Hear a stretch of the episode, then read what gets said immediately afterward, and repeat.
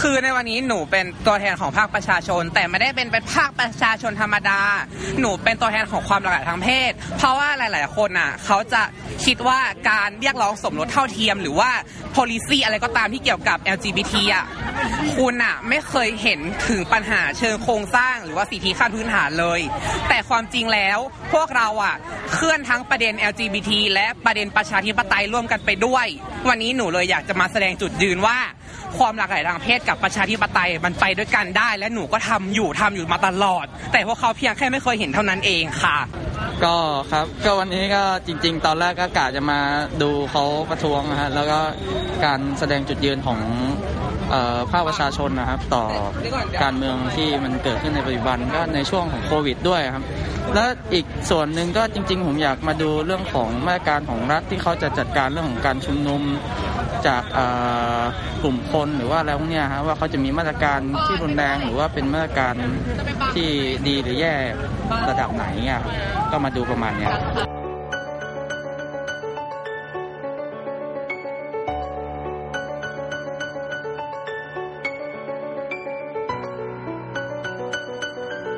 สวัสดีค่ะทุกท่านยินดีต้อนรับกลับเข้าสู่รายการ What's Up เชียงใหม่หลากหลายเรื่องราวที่เกี่ยวข้องกับจังหวัดเชียงใหม่ ในรอบสัปดาห์นี้นะคะ เห็นเสียงอาจจะเงียบนิดนึงต้องบอกว่าค่อนข้างเหงาค่ะวันนี้พูดตามตรงเลยปกติจะมีลูกคู่นะคะปกติจะมีคนจัดรายการเป็นเพื่อนนะคะ แต่ว่าวันนี้ฉายเดี่ยวนะทั้งนี้เนื่องจากว่าศาสตราจารย์กิติคุณ ดรธเนศเจริญเมืองนะหรือที่เรียกกันย่อๆว่าเป็นบัดดี้ของน้องหมีนะคะ ท่านได้หายตัวไปอย่างไรร่องรอย เพราะว่าช่วงนี้ท่านยุ่งมากต้องบอกว่านะคะ ในฐานะที่เป็นนักวิชาการตัวยงนะอาจารย์ธเนศเนี่ยถ้าเกิดมีช่วงช่องว่างเมื่อไหร่ในชีวิตเนี่ยนะคะหรือว่าใครที่เห็นว่าท่านกำลังเหมือนกับได้ที่นะคะก็จะมีคนเชิญท่านไปบรรยายตามที่ต่างๆ หรือมีคนเชิญไปเป็นอาจารย์พิเศษนะคะไปสอนตามที่นั่นที่นี่ และ season นั้นก็ได้มาถึงแล้วนะคะเพราะว่ามหาวิทยาลัยหลายต่อหลายแห่งเริ่มทยอยเปิดนะคะหรือว่าอีเวนต์ต่อหลายอีเวนต์ เริ่มมาแล้วนะคะ แล้วก็ช่วงนี้เนี่ยเป็นช่วงที่โอเค เรายังต้องเฝ้าระวังในประเด็นของโควิด -19 แต่ว่าเริ่มจะผ่อนคลายใช่ไหมมันไปที่เฟส4เฟส5แล้วนะคะ อาจารย์ธเนศก็เป็นหนึ่งในคนที่สมัยที่เรายังจัดรายการกันอย่างสนุกสนานน่ะคือทุกคนได้รับผลกระทบจากโควิด -19 เหมือนกันนะคะเราก็เหมือนกับนานๆทีนัดท่านอาจารย์นะปิดแมสมาเจอกัน แต่ว่าในรอบสัปดาห์นี้พอผ่อนคลายปุ๊บนะคะอาจารย์ธเนศยุ่งทันทีนะคะแล้วนอกจากยุ่งประเด็นส่วนตัวนะะในการไปสอนไปให้ความรู้เนี่ยถัดไปก็คือว่าท่านอาจารย์เนี่ยกำลังระดมทุนนะคะแต่ต้องบอกก่อนว่ารายการของเราไม่เปิดรับระดมทุนนะคะ ขอย้ำอีกครั้งหนึ่ง คือในช่วงนี้อาจารย์ธเนศท่านอยากที่จะสร้างอนุสาวรีย์นะคะ เป็นเกียรติแก่คุณจรัลมโนเพ็ชร เพราะถือว่าถ้าเกิดท่านไปฟังสัก episode หนึ่งนะของรายการของเราเนี่ย เราก็จะเล่าถึงเรื่องคุณูประการเลยนะคะของคุณจรัลมโนเพ็ชรที่มีต่อการเผยแพร่วัฒนธรรมภาคเหนือนะคะการเผยแพร่โอ้โหหลายสิ่งเลยทั้งดนตรีนะคะ ลงแล้วก็ภาษาเหนือเนาะซึ่งทั้งหมดทั้งมวลเนี่ยท่านก็มีชื่อเสียงเป็นอย่างมาก อาจารย์ธเนศก็เลยมองว่าอุ้ยท่านเสียชีวิตไปหลายปีแล้วแต่อยากจะให้เยาวชนรุ่นหลังรวมทั้งรุ่นเราด้วยนะ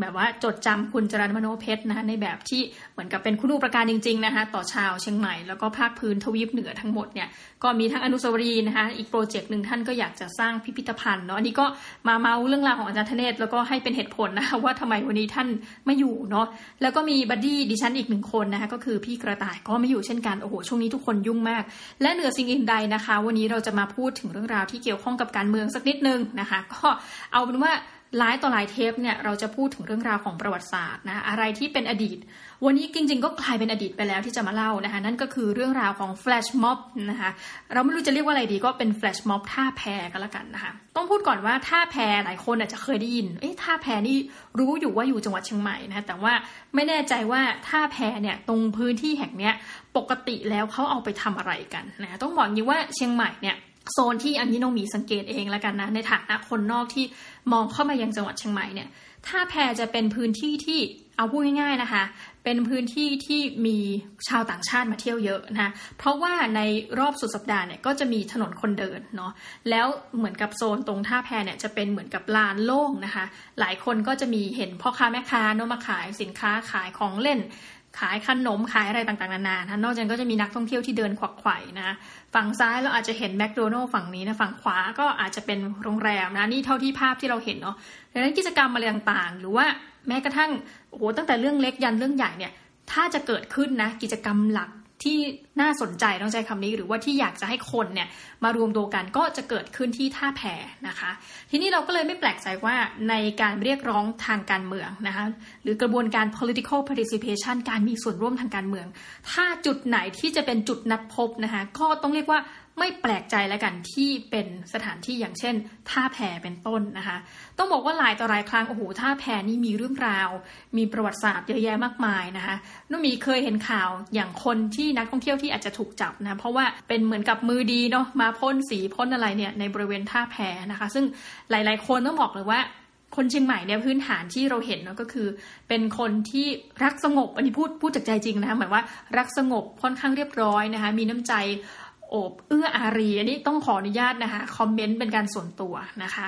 แล้วก็หนึ่งในนั้นที่เราเห็นและเป็นข้อสังเกตก็คือว่าชาวเชียงใหม่เนี่ยเขาเป็นคนที่รักและ อนุรักษ์วัฒนธรรมนะคะอย่างเช่นยกตัวอย่างจังหวัดเนี้ยในทุกวันศุกร์เนี่ยก็อาจจะเรียกว่าเป็นการขอความร่วมมือแหละ แต่เราก็รู้สึกว่าหลายคนเต็มใจที่จะทำนะก็คือการใส่ผ้าเมืองเหนือนะคะ ไม่ว่าจะเป็นนักเรียนไม่ว่าจะเป็นหลายๆคนนะอย่างเด็กมหาวิทยาลัย ก็จะมียูนิฟอร์มอะที่เป็นเหมือนกับผ้าเมืองเหนือใส่กันนะคะ ประการหนึ่งเราก็เลยเห็นว่ากรณีที่มีนักท่องเที่ยวเนี่ยไปพ่นสีกำแพงบริเวณแถบบริเวณท่าแพบริเวณคูเมืองเนี่ยโอ้โหจะเป็นเรื่องราวใหญ่โตนะคะรู้สึกว่าจะถูกปรับหลายบาทเลย น่าจะเป็นหลักหมื่นหลักแสนบาทเนี่ยนะคะ ก็เพราะว่าเราคือไม่แปลกใจนะพูดอย่างนี้ว่าส่วนหนึ่งเนี่ยคนที่นี่นะคะ รักใน อนุรักษ์มากเลยไม่ว่าจะเป็นสถานโบราณสถาน ไม่ว่าจะเป็นอย่างเรื่องภาษาเนี่ยเราก็จะเห็นคนทั่วไปเวลาคุยกันหรืออะไรเงี้ย ถ้าไปเดินเล่นเนี่ยก็จะเห็นคนเหมือนอู้กำเมืองตลอดเวลานะคะ เอาล่ะกลับมาที่เรื่องราวของการมีส่วนร่วมทางการเมืองที่ท่าแพที่เกิดขึ้นนะคะ ทีนี้เราก็จะมีเทปที่ทุกท่านก็จะได้ยินและเราได้ไปสัมภาษณ์นะคะคนที่มาแฟลชม็อบนะคะเหตุผลอะไรที่ทำให้เขามาแฟลชม็อบนะคะหลายคนก็คือมาสังเกตการเอางี้แล้วกัน เท่าที่เราไปสัมภาษณ์นะเราไปประมวลมาหลายคนคือมาดูนะคะ แต่ว่าเท่าที่เห็นนี่น่าสนใจมาก ไม่รู้ว่านัดกันมาหรือเปล่านะทุกท่าน อันนี้ต้องพูดตามตรงคือไม่รู้จริงๆนะคะณสถานการณ์ที่เกิดเหตุเนี่ยมันคือเมื่อเสาร์อาทิตย์ที่ผ่านมานะที่เริ่มมีคนมามาเดินเนาะเริ่มมีคนทำการนัดกันนู่นนี่นั่นนะคะแล้วก็วันที่เหมือนกับคนเยอะมากๆเนี่ย ปรากฏว่าเข้าใส่เสื้อสีดำกันซะเป็นส่วนใหญ่นะไม่เป็นโทนดำก็จะเป็นโทนแบบสีเข้ม ซึ่งนี่พูดจริง ๆ ว่าไม่รู้นัดกันมาหรือเปล่านะคะแต่ว่า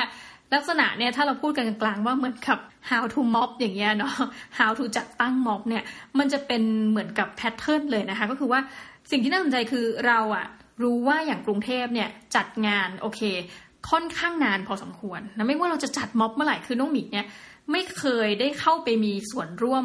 ในม็อบสักเท่าไหร่นะต้องพูดอย่างนี้ ไม่แม้กระทั่งได้ไปสังเกตการ เพราะว่าตอนเกิดเหตุอย่างสมัยที่โอ้โหหลายปีอย่างเสื้อเหลืองเสื้อแดงเนี่ยบางทีเราขับรถผ่านก็เหมือนถูกกั้นนะมันจะมีโซนที่แบบรถไม่สามารถผ่านได้เขาก็จะพูดดีนะ คนที่ก่อม็อบอะไรเงี้ยเขาก็จะน่ารักว่าแบบขออนุญาตให้ผ่านไปทางนู้นได้ไหมตรงนี้กั้นเราก็แบบโอเคค่ะ แต่เดี๋ยวหลงคือบางทีแบบเหมือนเราเป็นคนแบบขับรถจากบ้าน ไปที่ทำงานเป็นแค่นี้พอเปลี่ยนเส้นทางหน่อยเราจะเบลอนะคะ แต่ว่าก็อะอันนี้ก็เข้าใจได้เป็นการแสดงออกทางการเมืองเนาะทีนี้ประเด็นก็คืออย่างของเชียงใหม่เนี่ยเราคิดว่ามีความแตกต่างอย่างมากเลยนะจากกรุงเทพอย่างกรุงเทพเนี่ยลักษณะการอยู่ในแฟลชม็อบนะคะจะเรียกว่าแฟลชม็อบเลยการ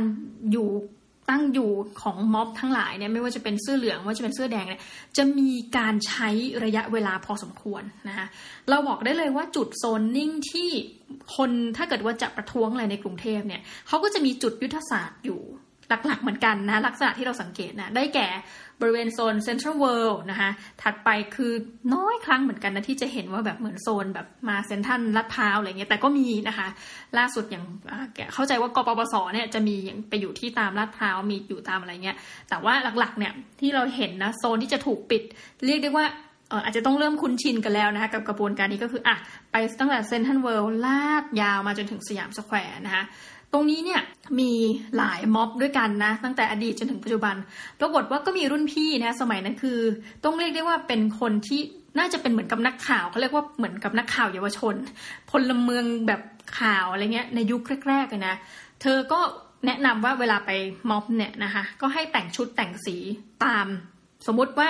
เราอาจจะแบบมีม็อบเสื้อแดงนะเวลานั้นเนาะก็จะใส่เสื้อสีแดงไปนะ แต่ว่า ไม่ได้เข้าร่วมกิจกรรมทางการเมืองใดๆ แต่ว่าไปสังเกตการแล้วก็มาเหมือนกับทำข่าวนะ ก็จะมีสมัยนั้นเนาะ มีมือถือเก่าๆสักเครื่องนึงนะคะ ก็ไม่ได้ใหม่มาก แล้วก็เดินไปดูซิว่าเขาทานอะไรกันเขาทำอะไร ซึ่งมันทำให้เรารู้นะ อันนี้คือส่วนตัวเนี่ยไม่เคยได้ไปเพราะช่วงที่เกิดเหตุเนี่ยอยู่เรียนอยู่ตลอดนะคะ แต่สิ่งที่น่าสนใจคือ ม็อบเนี่ยเหมือนกับในส่วนที่เรานึกว่ามันไม่เป็นทางการอะมันมีความเป็นทางการ หรือมีกระบวนการจัดตั้งอะไรบางอย่างที่น่าสนใจ เช่น ในทุกม็อบนะคะจะมี อาหาร ไม่ว่าจะเป็นอาหารจากการบริจาคนะหรือว่าแม่ค้าอะไรก็จะเหมือนต้องบอกจริง ๆ นะ หลายครั้งที่มีการจัดประท้วงอะไรแบบนี้แม่ค้าจะชอบเหตุผลก็คือว่าของจะขายได้นะคะ แต่ก็มีหลายกรณีเหมือนกันที่ผู้นำนะคะหรือว่าผู้จัดตั้งหรือว่าแกนนำทั้งหลายเนี่ยก็มีการเอาอาหารมาลง หรือมีการบริจาคอาหารนะก็จะมีเหมือนกับ คุณมีหน้าที่หลากหลายมากเลยการอยู่ในม็อบเนี่ยหนึ่งคุณจะเป็นกาดเพื่อป้องกันภัยคนในกลุ่มคุณเนาะถัดไปคุณจะเป็นแผนกทำอาหารนะคะหรือแผนกแบบมีส่วนช่วยในเรื่องกับโซนอาหาร ก็ส่วนใหญ่ในเท่าที่เห็นก็จะเป็นผู้หญิงนะแบบบรรดาพี่ๆแม่บ้านหรือว่าคือไม่ว่าจะเป็นสมาคมไหนก็ตามเนี่ยผู้หญิงก็มักเราจะเห็นเนาะเป็นคนจัดการนะแบบดิสทริบิวอาหารว่าไปเรื่อยนะคะม็อบเนี่ยประการอีกสำคัญที่เราเห็นมาต้องมี อันนี้ไม่ได้แบบ how to ขนาดนั้นแต่ว่านี่เป็นจุดสังเกตคือดนตรีนะคะ มันเหมือนกับมาเป็นของคู่กัน ซึ่งอันนี้เป็นอะไรที่น่าสนใจ เพราะว่าถ้าพูดถึงเรื่องของการเมืองในประเทศไทยนะคะ ตั้งแต่ปี 1979 เป็นต้นมาเนี่ยเขามีการตัดทอนสภาวะที่ให้คนรู้สึกว่าการไปฟังหรือแถลงการหรืออะไรก็ตามแต่ที่เกี่ยวข้องกับการเมืองเนี่ยให้ลดความสนุกลงนะ คือเหมือนกับในสมัยก่อนเนี่ย ถ้าเราแบบดูประวัติศาสตร์มันจะสนุกมากทุกท่าน ในสมัยก่อนเนี่ยนะ ถ้าเกิดคุณแบบไปดูนักการเมืองมาเนี่ย มันจะมีทั้งประเพณีการล้มวัวล้มควายนะ แล้วมาทำเป็นลาบให้คนมาทาน หรือบางทีมีการฉายภาพยนตร์นะ มีการเนี่ยเอาวงดนตรีมาเล่นมากินมาร้อง แล้วก็หนึ่งในนั้นก็จะมีการขึ้นมาของนักการเมือง แล้วก็มาประชาสัมพันธ์ข่าวสารทั้งหลาย กระบวนการนี้แหละที่เขาบอกว่าจริง ๆ มันค่อนข้าง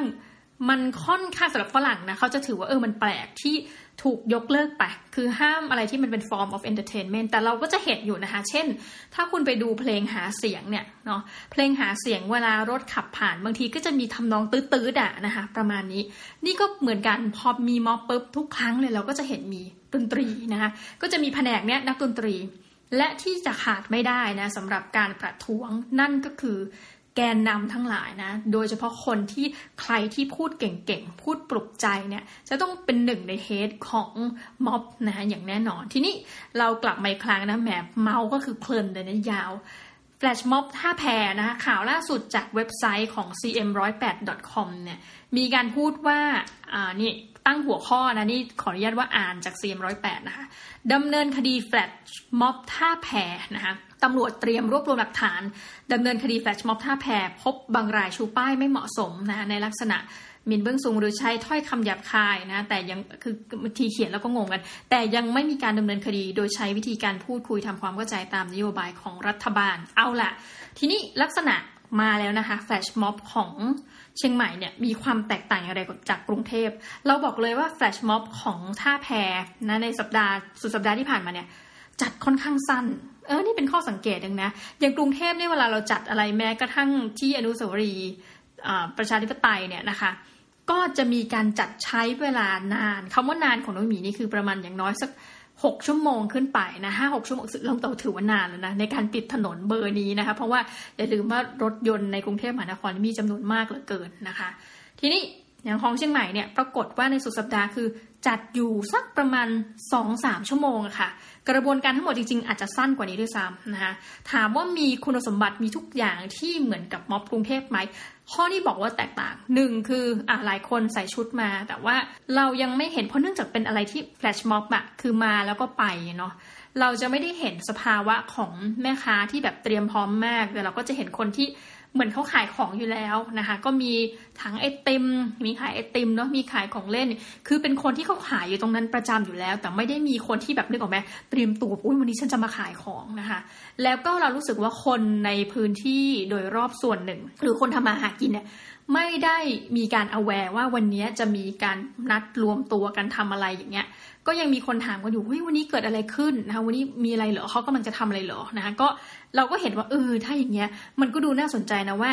แล้วคนทั่วไปเนี่ยเมื่อเขาไม่ได้รู้เนาะถามว่าแล้วคนที่มาม็อบเนี่ยนะมาแฟชม็อบที่เชียงใหม่เนี่ยเขารู้ได้อย่างไรคำตอบก็คือโอ้โหโลกใบนี้เนี่ยมันค่อนข้างที่จะต้องบอกว่าเราขับเคลื่อนด้วยความเป็นดิจิทัลเนาะปรากฏว่ามันมีเหมือนกับป้ายประชาสัมพันธ์นะผ่าน Facebook เนี่ย สั้นๆเลยก็ว่าเออนัดเจอวันนี้ห้าโมงเย็นเป็นต้นไป แค่นี้ค่ะ แล้วก็เหมือนกับเป็นการ forward มาเรื่อยๆ กันผ่าน Facebook เนาะคือไม่มีอะไรที่มันแบบมันแบบ is not complicated อะไรอย่างเงี้ยเนาะเหมือนกับไม่มันไม่มีแบบความแบบสับสนซับซ้อนอะไรขนาดนั้นนะคะ ซึ่งเราก็เลยรู้สึกว่า เออเขานัดกันอย่างรวดเร็วนะ แล้วก็มากันอย่างรวดเร็วเหมือนกัน แล้วก็จัดแป๊บเดียวแล้วก็เลิก ถามว่าอะแล้ว ณ